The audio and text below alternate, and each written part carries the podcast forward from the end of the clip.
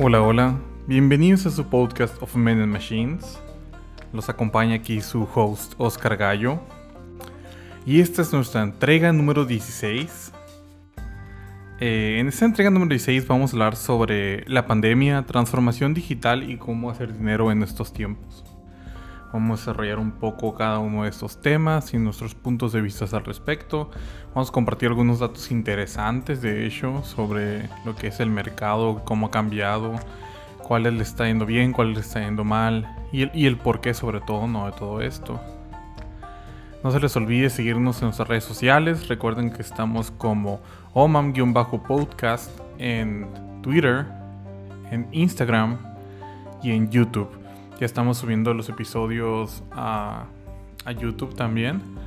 Mm, usualmente tardan un poco más en estar disponibles en YouTube porque el proceso es un poco más largo. Y YouTube tarda un rato en procesar y todo esto, ¿no?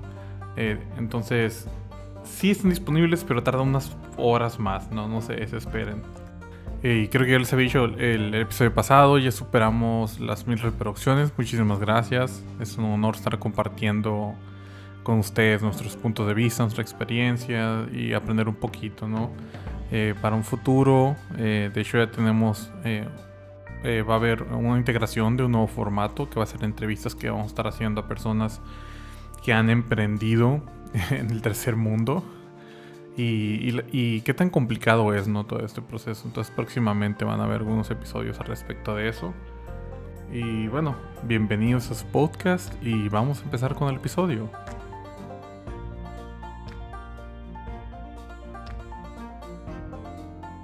Bueno, como ayer se había dicho en este episodio número 16, en su entrega número 16, vamos a hablar sobre la pandemia, transformación digital y cómo hacer dinero en estos tiempos.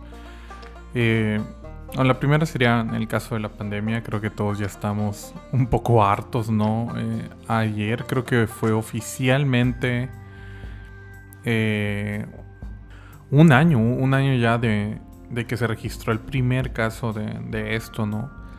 En el mundo. Y creo que poco nos íbamos a imaginar que todo esto iba a pasar, ¿no? Entonces, vamos a analizar un poco de lo que es la pandemia como un agente de cambio, ¿no? La pandemia nos pegó fuerte a todos, ¿no? No importa si eres una empresa grande, una empresa pequeña o mediana, al final empresas tan grandes como Airbnb están prácticamente en quiebra hoy por hoy, ¿no? Y, nos pegó de, sorpresa, ¿no? O sea, aunque la verdad, ¿no? Por años, eh, fundaciones y expertos nos han advertido de este tipo de eventos, de este tipo de cosas.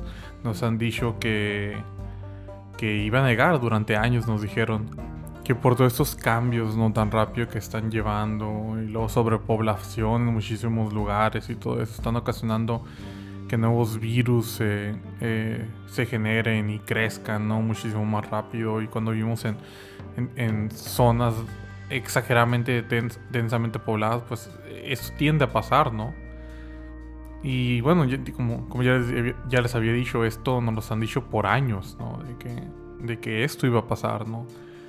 Pero también es verdad que la persona común ignora ese tipo de, de cosas, ¿no? La persona común y corriente está muy ocupada en su día a día intentando sobrevivir, ¿no? Como para preocuparse por esto. Difícilmente íbamos a creer que un virus mutado en animales en una región lejana de China podría tener un impacto de este tamaño eh, en la vida de todos, ¿no? De todos, incluso estando tan, tan lejos de, China, ¿no? Y, y, generando un cambio mundial en absolutamente todo, ¿no? O sea, fue el caso de los latinos, ¿no? De que estamos tan acostumbrados a a las fiestas, al contacto, ¿no? al, tomar, al tomar con los amigos, salir, ¿no? Eh, es mucho más difícil, ¿no? Que si uno simplemente fuera noruego, ¿no? Viviera en Noruega, un país altamente frío, donde, bueno, incluso las ciudades más grandes son pequeñas, ¿no? Comparado con las ciudades eh, que tenemos y la densidad poblacional que tenemos de este lado del planeta, ¿no? Entonces, hay, muchos aspectos sociales que han llevado a que, a que en general pegue más fuerte, ¿no? Entre, entre este tipo de población. Y, por latinos no me refiero solo en, en general a Latinoamérica, me refiero también a la gente que habla idiomas provenientes del latín, ¿no? Como eh, españoles, portugueses, italianos, hasta rumanos, ¿no? O sea, al final creo que, que hay un... O sea, creo que todos podemos darnos cuenta que en general hay cierto... Es, más cálidas, ¿no? Las personas de, de, estos lugares, ¿no? Hay más fiesta, más disfrute, ¿no? Todo ese tipo de cosas, de que nos gusta ser más sociales, ¿no? Que en algunos otros lugares donde la gente es un poco más fría, ¿no? Como en Inglaterra, vamos a decir. Y la verdad es que durante un tiempo creo que estuvimos en negación, ¿no? De que esto era algo, algo que iba a llegar a todos lados, ¿no? En el caso de Latinoamérica, los primeros casos llegaron meses después, ¿no? O sea, creo que tuvimos los primeros casos cuando ya eh, en España y en Italia tenían muchísimos casos, ¿no? Que estaban a punto de colapsar.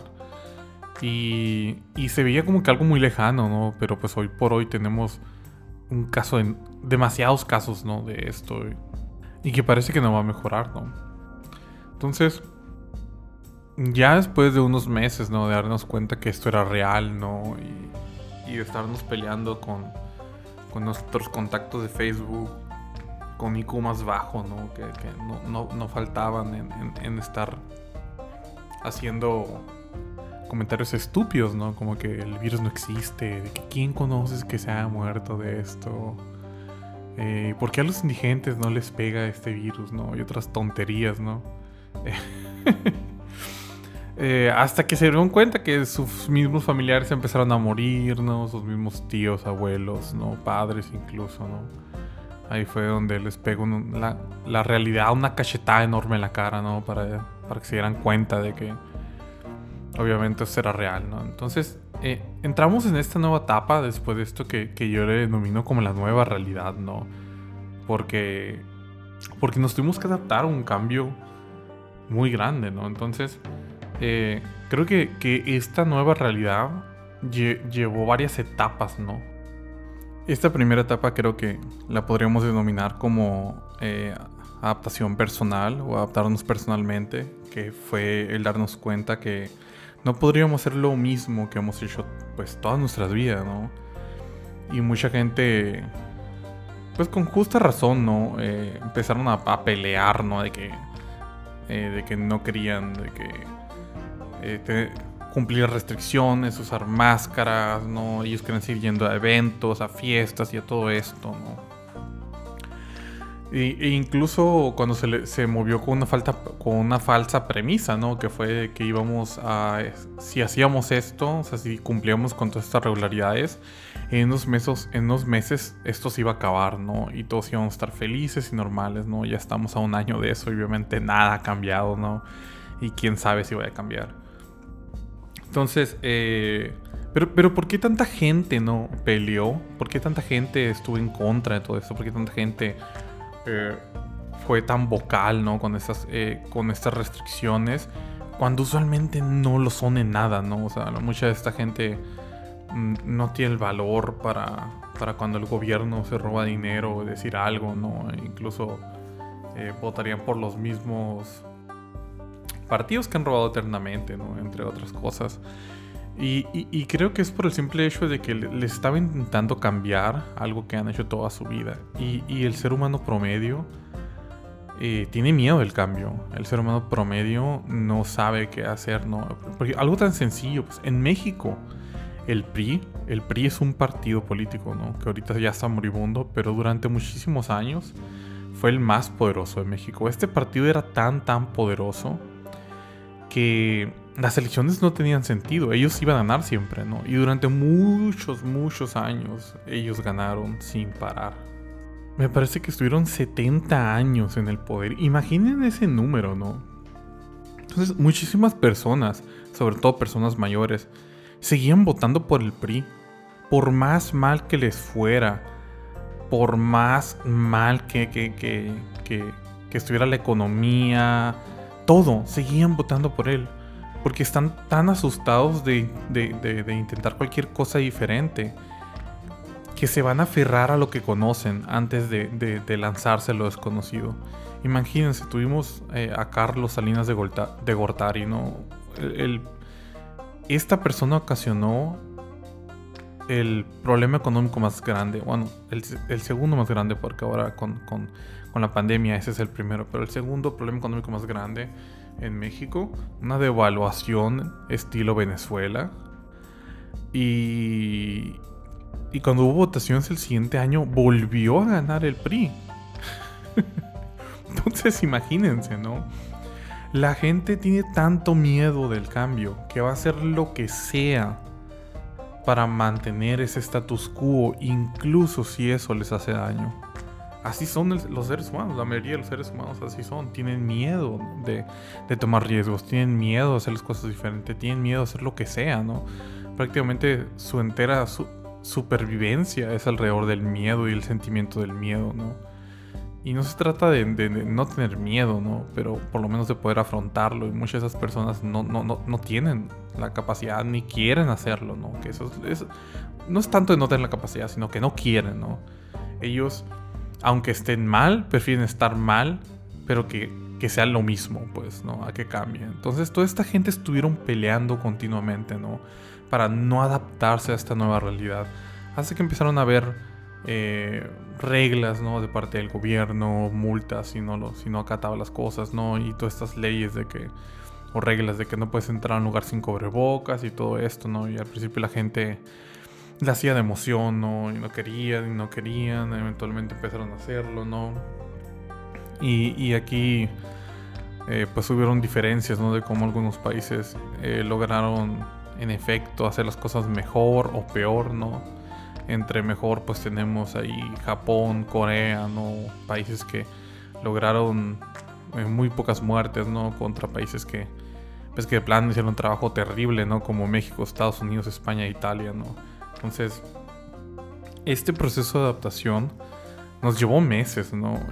Y, también nos, mala, creo que en general parte de los gobiernos siempre nos estuvieron mintiendo, ¿no? La cuestión de que, ah, eso se va a acabar en unos meses, ¿no? unos 3, 4 meses más ya, ¿no? En el caso de Trump, ¿no? Diciendo de que, eh, no, no, nomás llega el tiempo de calor y esto va a desaparecer como si nada, ¿no? Los expertos ya decían que no, pero pues no, la gente se, aferraba a esa esperanza, ¿no? De volver a la normalidad, ¿no? luego tenemos eh, el segundo el segundo punto de esta nueva realidad que que eso nos pegó ya más tarde, ¿no? Tal vez hace un mes, un mes y medio, cuando dimos cuenta de que ya íbamos para el año, ¿no? Con esto de la pandemia. Y, es que la vida no va a volver a ser igual. Yo sé que a todos nos encantaría eh, el hecho de volver a, nuestra vida común, de poder ver a nuestros amigos, ¿no? Poder salir, tomar una cerveza, comer a gusto, ¿no? Todo ese tipo de cosas. Creo que todos extrañamos, ¿no? Esto. Al final somos animales sociales, somos somos animales que no podemos evitar esas, esas conexiones, ¿no? Pero, pero ¿por qué? Pues porque simplemente nuestro proceso evolutivo eh, nos dio estas habilidades que nos ayudaron a, seguir eh, creciendo, ¿no? Eh, como sociedad, ¿no? Entonces, obviamente, ¿no? Esta interacción social es algo que necesitamos, ¿no? No solo de manera psicológica, sino incluso de manera biológica, ¿no? Y podemos ver cómo todo este proceso ha, logrado cambios, ¿no? Ha logrado cambios malos, vamos a decirlo, en, la psique, en, el pensamiento de las personas, eh, ¿no? Hemos visto cómo mucha gente ha aumentado los casos de depresión, ¿no? Y todo ese tipo de cosas, porque obviamente necesitamos ese tipo de contactos, ¿no? Pero, pero, pero justo nos dimos cuenta, pues, ¿no? La mayoría de que la vida no va a volver a ser igual, ¿no? que mientras tal vez sí podamos volver a ver nuestros amigos, ¿no? salir, eh, no podemos bajar la guardia, ¿no? Es una nueva realidad muy, muy extraña, ¿no? En la que mientras tal vez podemos salir a, comer a un restaurante, la verdad es que si bajamos un poco la guardia, eh, podemos agarrar esta enfermedad y terminar en el hospital en el mejor de los casos y en el peor muertos, ¿no? Todos lo sabemos. Y es donde comenzamos a a considerar, ¿no? Comenzamos a considerar y, y pensamos, bueno, Y vale la pena, pues, ¿no? Una ida, una ida a un restaurante, ¿no? Eh, todo por... Y, poder agarrar el virus contra... Contra simplemente, no sé, ¿no? Pedir Uber Eats, ¿no? Y a simple vista parece una decisión muy, muy sencilla, ¿no? ¿Por qué voy a arriesgar mi vida? Mm, solo por ir a tomar unas cervezas, ¿no? Solo por, por ir a comer, ¿no? O sea, carece ese sentido, ¿no? Eh, si lo vemos desde el punto de vista lógico, ¿no? Pero tenemos que, tenemos que entender que, que, como seres humanos somos más emocionales que lógicos, sinceramente, ¿no? Las emociones nos hacen, hacen que tomemos más decisiones que la lógica. Eh, es muy común esto, ¿no? En la mayoría de las personas, de, que las, las, emociones, ¿no? Eh, nos lleven por un camino. Incluso el proceso de compras, ¿no? El comprar algo muchas veces es, totalmente emocional, ¿no?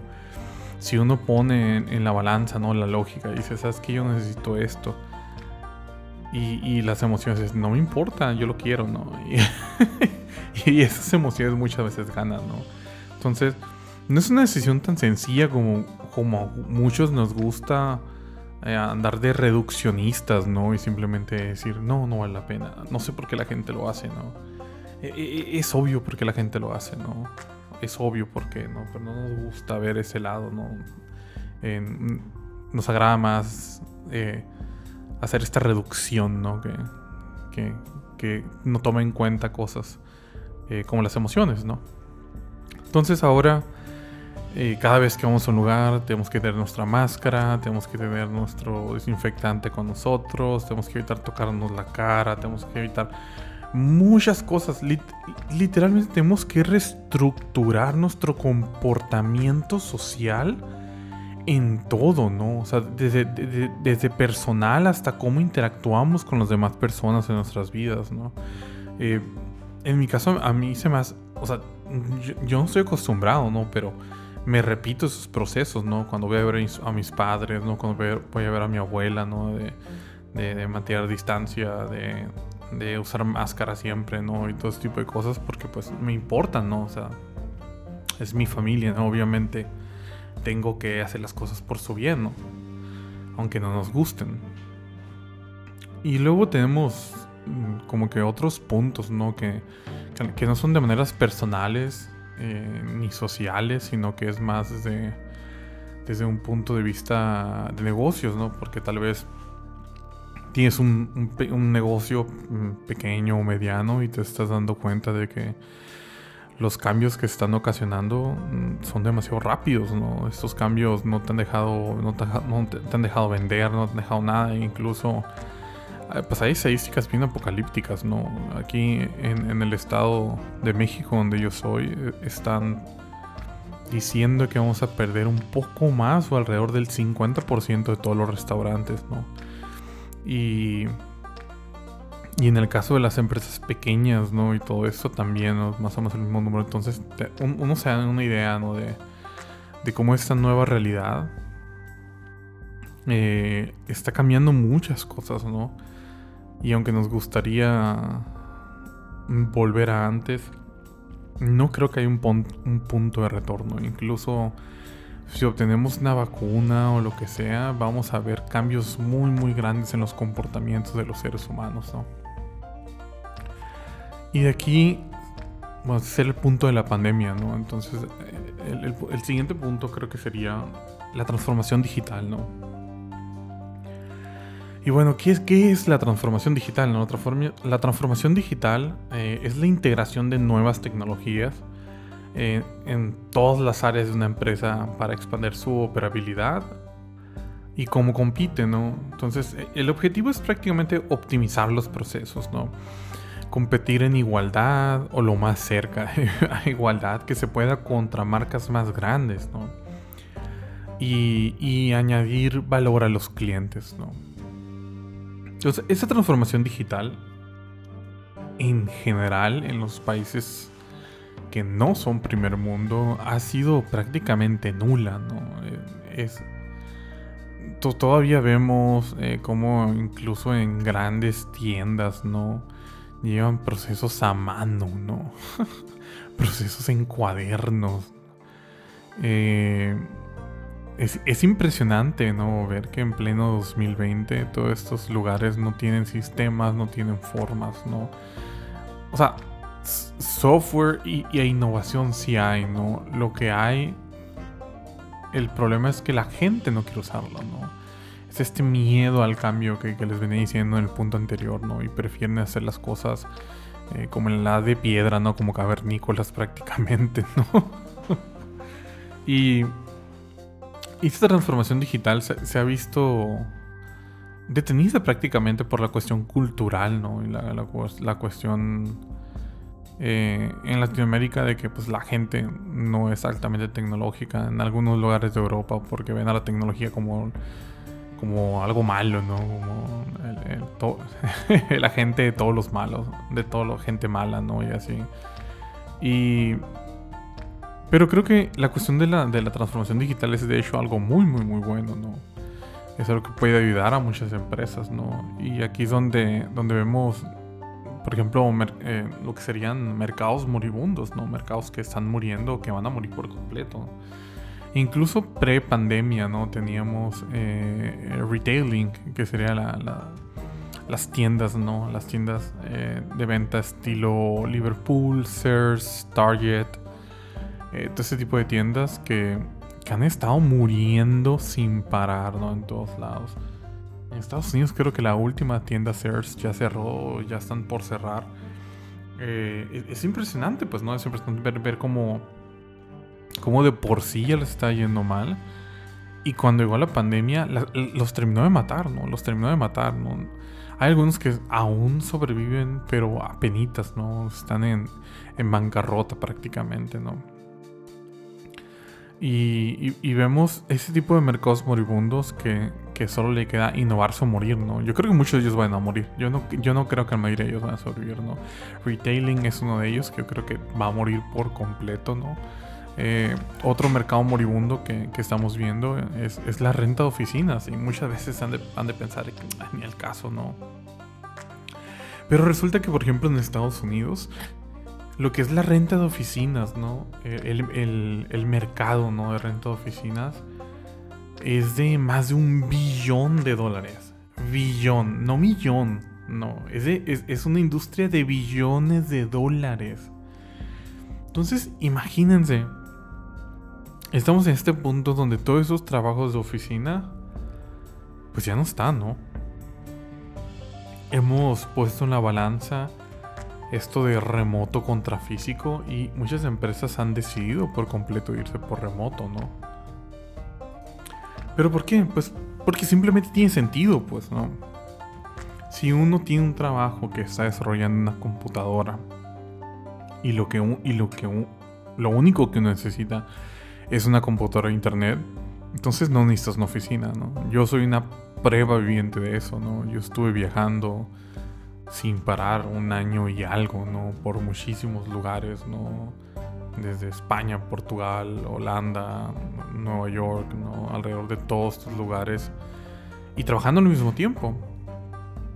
Y lo único que necesitaba era, era mi computadora, internet y ya, es todo. O sea, uno puede trabajar en cualquier lugar, siempre y cuando su trabajo sea prácticamente de oficina o o relacionado a una computadora, ¿no? Esto no es único de ingenieros en software.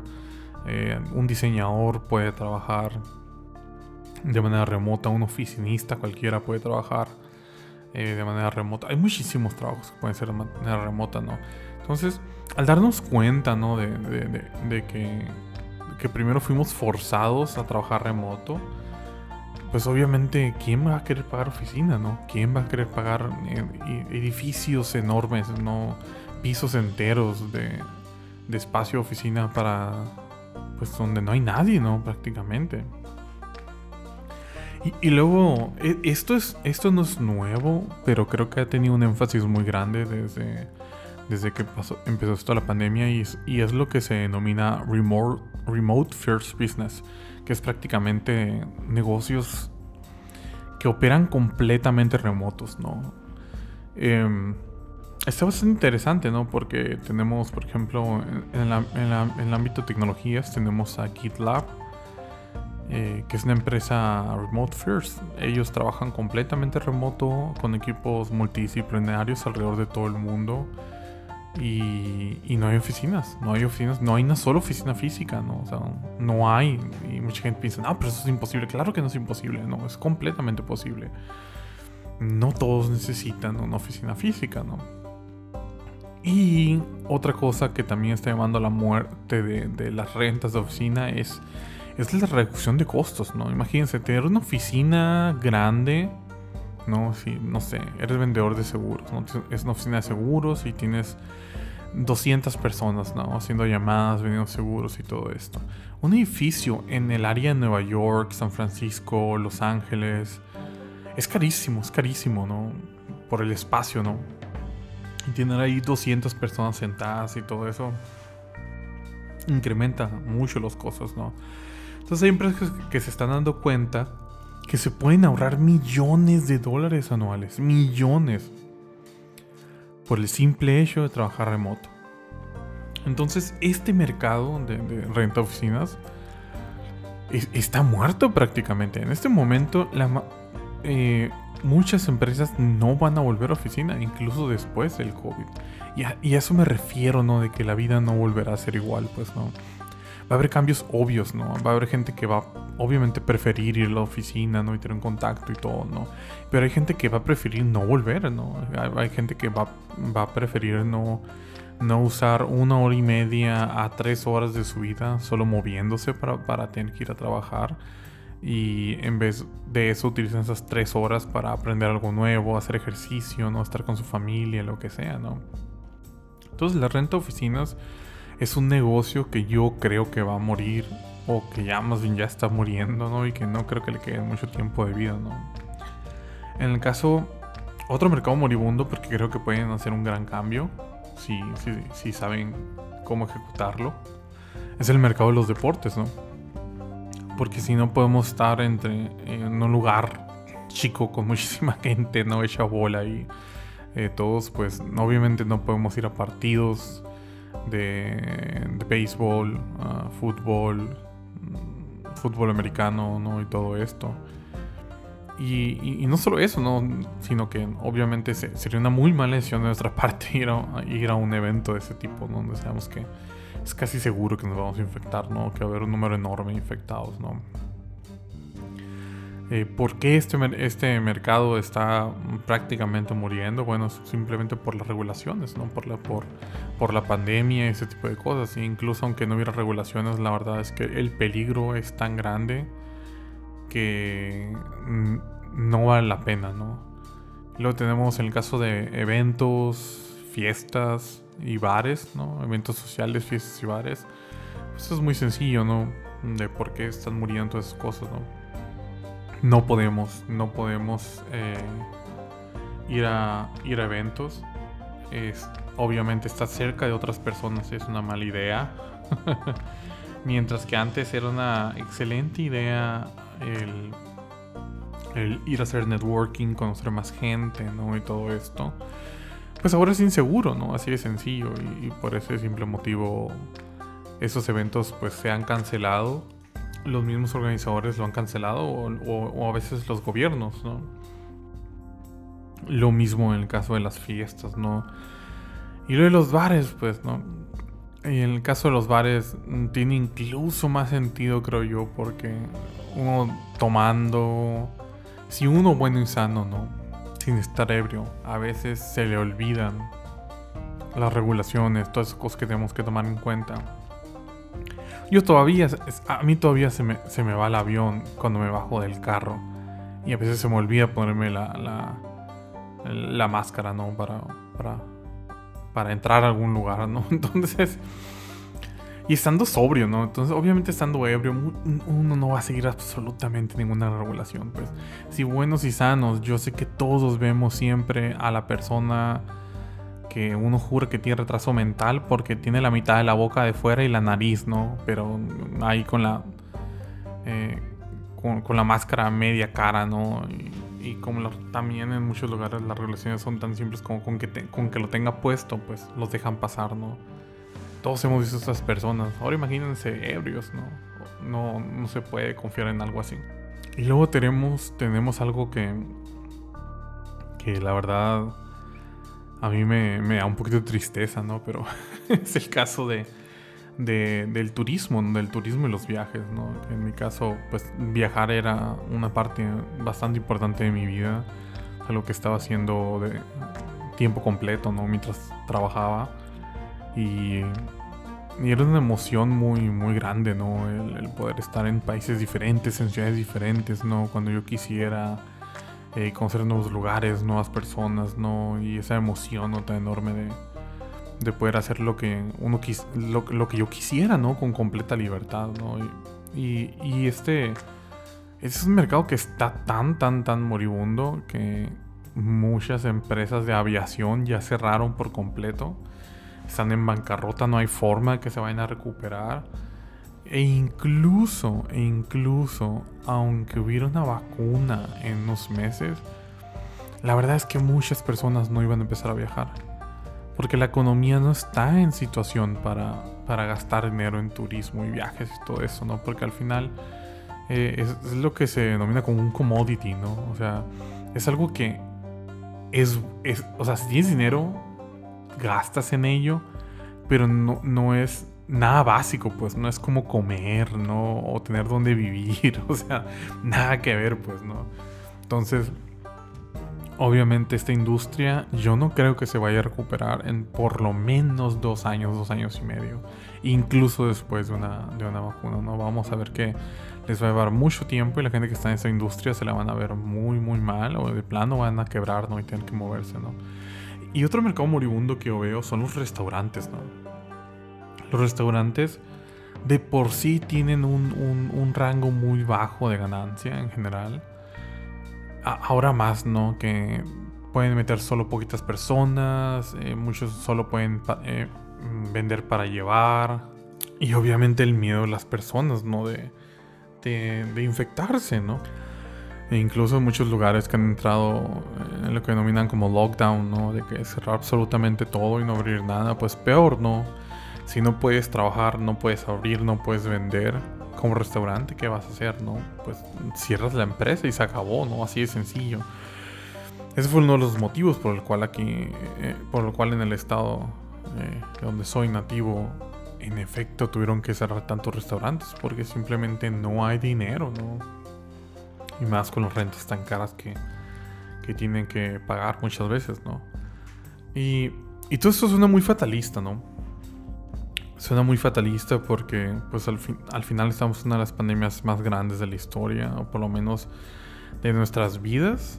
Eh, si son más o menos de mi edad, de seguro sí es, sí es. Eh, y luego vemos de repente como que la transformación digital no, no ayudando, pero aquí viene el dato curioso, ¿no? Es, esta pandemia ha, ha sido una fuerza de cambio hacia la transformación digital. Muchas tiendas locales ahora tienen una tienda en línea para que la gente pueda comprar sin salir de su casa. Ahora muchísimas eh, fruterías o mercados están ofreciendo servicios en línea, ¿no? O que van y te lo llevan a tu casa. O algunos tienen eh, este de que tú pagas haces tu lista, pagas y, vas y recoges eh, un, en un momento eh, y a una hora específica que ellos te digan, ¿no? Entonces, esa transformación digital se empujó más a partir de la pandemia, porque la única manera de que estos, de que estas empresas pueden sobrevivir es tomando esta transformación digital y usando todas estas herramientas que hay y ponerse disponibles y poder compartir, pues, ¿no? Entonces, obvio, obviamente esta transformación digital puede ayudar a empresas a estar a flote. Puede ayudar a, estas empresas a incluso que les vaya bien, ¿no? Y, y, esa transformación digital es un cambio positivo, es un cambio positivo porque al final eh, las personas que gastamos, ¿no? Eh, nos, va mejor, ¿no? Es, mejor tener más cosas disponibles que menos, ¿no? Y, aquí es donde, donde terminamos viendo la parte, ¿no? De cómo hacer dinero en estos tiempos, ¿no? Qué oportunidades nuevas han salido y, y en qué podemos invertir nuestro tiempo, nuestro dinero y todo esto, ¿no? Y, me acordé una, una, de una pequeñita frase, ¿no? De, de, de, Warren Buffett, ¿no? Que dice, sé temeroso cuando otros son codiciosos y sé codicioso cuando otros tienen miedo, ¿no? esta frase está muy, muy buena, ¿no? Porque esto me recuerda al, al, al, crash que hubo de, de, bienes raíces cuando eh, los precios de bienes raíces en Estados Unidos se vinieron abajo por los 2000, me parece. Eh, por una burbuja que explotó ahí, que estuvieron vendiendo demasiado. Y les tronó, ¿no? Terminó tronando, ¿no? ¿Y, qué estaba pasando, no? Ahí había muchísima codicia de por medio, pues, ¿no? Y estuvieron sobrevendiendo eh, unos tipos de, de aseguranza que eran malísimas, pero supuestamente te dan más dinero de vuelta, bla, bla, bla, en base a mentiras, ¿no? Y al final terminó tronando todo esto, ¿no? No funcionó, ¿no? Ahí es donde te das cuenta de que bueno, si ves todo esto, ¿no? Que parece que es demasiado bueno, mm, cuidado, ¿no? algo malo hay ahí de por medio, ¿no? Pero cuando mucha gente tiene miedo es cuando dejan pasar oportunidades muy grandes. Tan simple como Warren Buffett hizo hacer relativamente poco, no sé cuántos millones de dólares, ¿no? Por invertir en una empresa. Y ahora esa empresa vale no sé cuántos billones, ¿no? Suyo de precio completamente, ¿no? Es, muy común, ¿no? De que, por ejemplo, cuando, cuando hubo el, esta devaluación del mercado de bienes raíces, ¿qué pasó? La gente que tenía ahorrado mucho dinero empezó a comprar casas como dulces, ¿no? En compraron muchas, muchas casas por precios ridículamente baratos, ¿no? Que 10 años después terminaron valiendo hasta 20 veces su valor. ¿No? Y, y, a eso se refiere prácticamente esa frase, ¿no? Entonces tenemos eh, esas nuevas oportunidades, ¿no? Tenemos estos, esto, estas partes de cómo, cómo podemos hacer dinero en estos tiempos, ¿no? Y hay mercados donde las ventas, de hecho, se han incrementado, curiosamente. O sea, hay mercados que, que le está yendo mejor que antes de la pandemia, ¿no? no se imaginaría eso, ¿no? Pero uno de ellos es e-commerce, ¿no? Las ventas en línea. E-commerce ha crecido tanto eh, Amazon está vendiendo tanto, tanto. Y las tiendas que pasaron de simplemente ser una tienda física a empezar a vender en línea, les ha ido mejor. Es un hecho, ¿no? O sea, yo simplemente en, en estos últimos meses he comprado de Amazon paneles de isolación de sonido. He comprado algo de iluminación para unos videos que empecé a grabar. He comprado... No sé, son tantas cosas, la verdad. y... Obviamente esto no se va a detener, ¿no? Porque ah, de la misma manera que no podemos salir, hay veces que, aunque pudiéramos, estamos ocupados y no tenemos el tiempo de ir afuera, ¿no? Y andar perdiendo el tiempo buscando algo por horas cuando uno simplemente puede entrar a la página de, la tienda que uno le guste. Y en dos, tres clics ya tiene eh, lo que uno quiere en, camino a su casa, ¿no? Entonces, obviamente, e-commerce es, algo que ha crecido mucho. Es algo que vale la pena invertir dinero y tiempo y empezar a hacer ventas en línea. Otras empresas que han ganado dinero desde que la pandemia empezó, de hecho, son empresas de, streaming, ¿no? De video y de audio, ¿no? Como como YouTube, Spotify y todo esto. ¿Por qué? Porque ahora estamos consumiendo más contenido que nunca, ¿no? Mientras antes a lo mejor íbamos al cine, ¿no? Y unas palomitas y así, ahora que hacemos, pues vemos Netflix, ¿no? O Disney Plus, o no, Amazon Prime Video, lo que sea. Y, y el tiempo que hemos usado para, para, para estar consumiendo contenido ha crecido enormemente, ¿no? Desde, desde que estamos encerrados, ¿no? Entonces todo lo que ha sido streaming de videos, eh, streaming de música como Spotify, eh, o, incluso eh, de podcast y todo esto ha crecido. Entonces es un buen mercado al que uno puede entrar. Ahí puede uno invertir y desde, no sé, pues desde algo pequeño hacerte un canal de YouTube, hacer un podcast como este, ¿no? Aunque en este caso este podcast no, no lo estamos monetizando y no estamos seguros de si lo vamos a hacer en algún momento. Porque la idea simplemente es compartir. No tengo ninguna necesidad económica, de hecho, de, para, para monetizar este podcast. Eh, es un buen mercado, ¿no? O sea, ahorita hay muchísimo, ha crecido mucho todo esto, ¿no? El consumo de todo esto. Otro es, es casa y jardinería y, y la verdad es que este me fue muy obvio hace unos 2-3 días. que fui a un Home Depot. Fui a un Home Depot a, ¿Qué quería buscar? No me acuerdo, pero que, algo quería para, para, para la casa, ¿no? Y fui a Home Depot y estaba llenísimo. Estaba ridículamente lleno. Había fila para entrar. Me dio tanta paranoia que no me bajé el carro, me fui. No me quise bajar. Pero ahí no se da cuenta de que ahora que uno está encerrado, ah, invierte más tiempo en su casa, ¿no? ¿Por qué? Porque ahora estás más tiempo en tu casa que en la oficina. Antes era al revés, ¿no? Entonces mucha gente ha invertido en hacer que el espacio donde viven se vea mejor, se sienta mejor, ¿no? Y ese tipo de cosas. Y, vemos cómo, cómo, todo lo que es casi jardinería ha crecido mucho, ¿no? El simple, el simple hecho de, combinar, por ejemplo, casi jardinería con e-commerce y empezar a vender es un buen mercado, ¿no? A lo mejor escribir un libro acerca de jardinería, si sabes cómo, ¿no? Eh, la gente le, al parecer, estar encerrado hace que a la gente le gusten las plantas, ¿no? Algo así. Incluso yo que no soy fan de las plantas, de, invertí eh, algo de dinero, ¿no? Algunos cientos de dólares en, hacer mi oficina más bonita, ¿no? Y, la pinté, compré unas plantas grandes, ¿no? Para tener un poco de verde y todo esto, ¿no?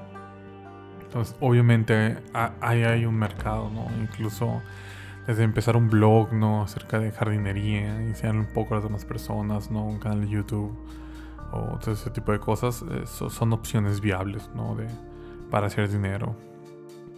Otra que se ha incrementado mucho es salud y fitness. ¿Por qué? Pues porque todos estamos más gordos desde que empezó la, la, pandemia. No, no se hagan. Ustedes saben que están más gordos desde que empezó la pandemia. Estamos más gordos, de hecho, desde que empezó la pandemia. Y, parte de eso es eh, pues no poder simplemente ir afuera y caminar a gusto, ¿no? Porque pues ya sabemos que puede pasar, ¿no? O el hecho de, ir a un gimnasio, ¿no? Y todo esto. Entonces, esto ha llevado a que tengamos, a que buscamos alternativas, ¿no? Alternativas en línea. Entonces, eh, aplicaciones de salud y de fitness, estas aplicaciones han, eh, crecido mucho. Yo en mi caso eh, trabajé con, con, una persona de Estados Unidos para crear una aplicación de eh, fitness orientado solo a mujeres, de hecho. Y, esta aplicación, desde que empezó la pandemia, ha tenido un número enorme de gente. O sea, de por sí ya teníamos muchos usuarios, ahora ha crecido muchísimas veces más por esto de la pandemia. Entonces a lo mejor desarrollar algún concepto de salud, de fitness, alguna aplicación, algún videoblog, ¿no? Algo así respecto a esto, eh, es un buen momento, ¿no? Para hacer esto. La gente está interesada en esto, ¿no? Y, este me parecía como que no tanto, pero luego me di cuenta que eh, totalmente sí. Son los servicios de limpieza y artículos de limpieza, ¿no? ¿Por qué? Porque pues la gente está con toda la paranoia, ¿no? Entonces, eh, todos esos eh, servicios de, limpieza profunda, ¿no? Eh, algo tan sencillo, ¿no? Que cada vez que ahora rentas un carro, tienen que hacerle limpieza profunda y desinfectarlo por completo. Ahí está. Es un servicio que, que, las empresas las personas están pidiendo, ¿no? Los artículos de limpieza, pues ni qué decir, ¿no? hace unos días tuve que ir a una tienda que se llama eh, COVID Shop, ¿no? COVID Shop. Y que vende pues nomás puras cosas, ¿no? Para COVID, ¿no? Desde gel antibacterial, máscaras de todo tipo, ¿no? N95 y todo esto. eh, hasta muchas, muchas cosas más, ¿no? Fui porque pues, tengo que ir a la Ciudad de México, de hecho, tengo que ir por unos papeles migratorios y otras cosas.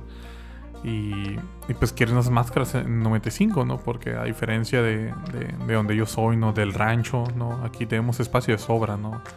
Aquí no sabemos lo que son los departamentos o construir para arriba, ¿no? La, gente no les gusta eso. Aquí quieren casas, ¿no? Grandes, con espacio, ¿no?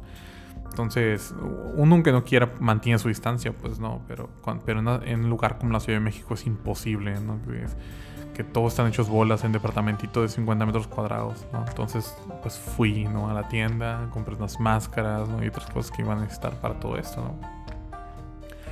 Y sus servicios, eh, la verdad es que ahorita conviene, o sea, hemos visto cómo ha, crecido las tiendas, algo tan sencillo, las tiendas de, de, máscaras, de cubiertas faciales o como quieran llamarles, ha crecido mucho. Hay, hay, un número enorme de tiendas nuevas en, en Etsy, en Shopify, solo vendiendo ese tipo de máscaras, ¿no? Entonces ahí hay hay un mercado ¿no? en, todo eso que podemos empezar y si queremos invertir en este momento que está tan mal, ahí es un buen lugar para, para invertir, ¿no? Y, el último mercado o nuevas oportunidades que tenemos ahora, de hecho, son las fintech. Son las fintech. ¿Por qué? Porque obviamente eh, todo lo que es eh, bancos, aplicaciones de bancos, son, por lo menos en Latinoamérica, son malísimas, ¿no? Eh, aunque hay algunas cositas buenas, ¿no? Por ejemplo, el caso de México de poder enviar una, transferencia y que en 5 o 10 minutos ya esté, lo cual es maravilloso. La verdad es que en general es horrible, ¿no? Las aplicaciones son horrendas, son lentísimas, se traban, siempre fallan, ¿no? Es un dolor de cabeza total, ¿no? ¿Por qué? Porque son empresas viejas, son empresas de ancianos, son empresas de gente que no saben lo que es la innovación ni le interesa. son empresas de gente que no quiere cambiar, ¿no?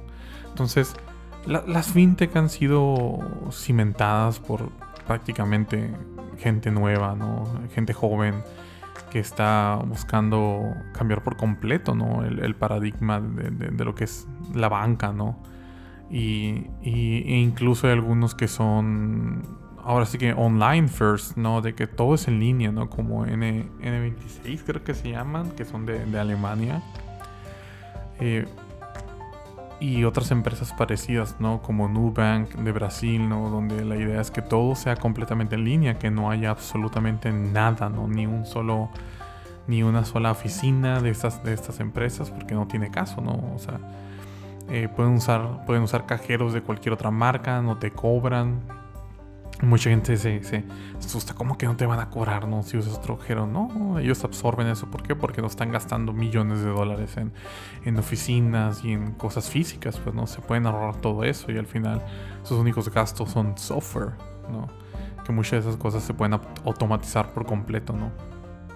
Entonces, eh, creo que eran, creo que era alrededor del 70% de los americanos creen que después de la pandemia eh, lo que es las fintech van a ser la nueva normalidad en bancos, ¿no? Y que simplemente los, los, bancos que, que no entren en este futuro se van a quedar atrás y van a perder, ¿no? A toda esta gente porque al final e, esta innovación tecnológica, ¿no? Que fue empujada va, va a ser la nueva normalidad, ¿no? En nuestras vidas. Entonces Ah, hay empresas fintech, ¿no? Que, eh, en las que puede uno invertir. O si, quieres, em, si uno quiere empezar una, pues también pueden. La verdad es que incluso hasta en México creo que ya tenemos el, primer unicornio fintech, ¿no? Con una evaluación de más de un billón de, dólares, lo cual no es, no es normal, créanme. En, en Latinoamérica en general la innovación es casi nula, ¿no? Entonces eh, obviamente ese es un mercado que tiene muchísimas oportunidades, ¿no? Y bueno, esa es solamente es una pequeña, una muy, muy, muy pequeña lista, ¿no? De, cosas que uno puede hacer ahorita, de nuevas oportunidades que hay, ¿no? Y sobre cómo hacer dinero, ¿no? En estos ambientes. Eh, Vamos a repasar un poquito. Si prácticamente si e-commerce, si ya estás vendiendo algo, lo que sea que estés vendiendo, pon tu tienda en línea y extiende, ¿no? Deja de pensar de manera local, ¿no? Deja de pensar de manera local. Tu mercado no es local, tu mercado es al menos nacional y si puedes internacional, ¿no? Deja de pensar que en el rancho donde eres, ahí es donde vendes. No, no. O sea, el, mundo. El mundo es muy grande para pensar en términos tan pequeños, ¿no? Streaming de video y de música, creación de contenido y todo esto. Es un excelente lugar donde ustedes pueden estar eh, invirtiendo su tiempo, su dinero y crear contenido, crear plataformas, ¿no? Y todo esto. Y poder obtener algo de esa ganancia, ¿no? casa y jardinería, salud y fitness, servicios de limpieza y artículos de limpieza y fintech. ¿no? Esta es nuestra pequeña lista que después de algunas investigaciones, buscar un poquito ¿no? y de nuestra experiencia personal también, nos hemos dado cuenta de que son buenas oportunidades y que son lugares donde eh, pueden hacer dinero, invertir o, incluso hacerla de emprendedor ¿no? y empezar su propio eh, su propia empresa ¿no? alrededor de esto. Eh, en mi caso, eh, con mi empresa de que tenemos servicios de tecnología de la información para, para Estados Unidos, estamos trabajando en un producto, pero esto muy posiblemente no va a, tocar Latinoamérica, por lo menos durante el primer año. Ya veremos cómo nos va con esto, ¿no? Y pues es todo. Este es nuestro episodio número 16. Muchísimas gracias por escucharnos. Este fue nuestro episodio de la pandemia, transformación digital y cómo hacer dinero en estos tiempos tan difíciles. Eh, no se les olvide seguirnos en nuestras redes sociales. Recuerden que estamos como omam-podcast en Twitter, en Instagram, que es donde más posteamos, posiblemente en Instagram. No sé, creo que estoy acostumbrado a Instagram. y YouTube. Los episodios están eh, también en YouTube ahora. Eh, como les decía, tardan más tiempo en estar disponibles que en las demás plataformas. Recuerden que estamos en Apple Podcast, Google Podcast, uh, Spotify y Anchor. En todas esas plataformas estamos disponibles. Y por favor, si eh, alguno de estos episodios les ha gustado, les parecen importantes o interesantes, compartan esos episodios con sus amigos, con sus clientes, con quien sea que ustedes consideren que les pueda ayudar en algo. Eh, estamos intentando llegar a la mayor cantidad de gente posible eh, que podamos. Estamos, estamos intentando cambiar la, la mentalidad ¿no? en, en, Latinoamérica, en los países de habla hispana en general sobre la innovación, sobre emprender, ¿no? sobre el fracaso y todo esto, ¿no? para, para poder ser una sociedad ¿no? que cree más, que cree más, que innove más, que, que, provoque cambio ¿no? a nivel mundial. Entonces, no se les olvide compartirlo por ahí, se los agradecería mucho. Y bueno, eso es todo. Muchísimas gracias por escucharnos. Nos vemos la siguiente semana el siguiente capítulo. Hasta luego.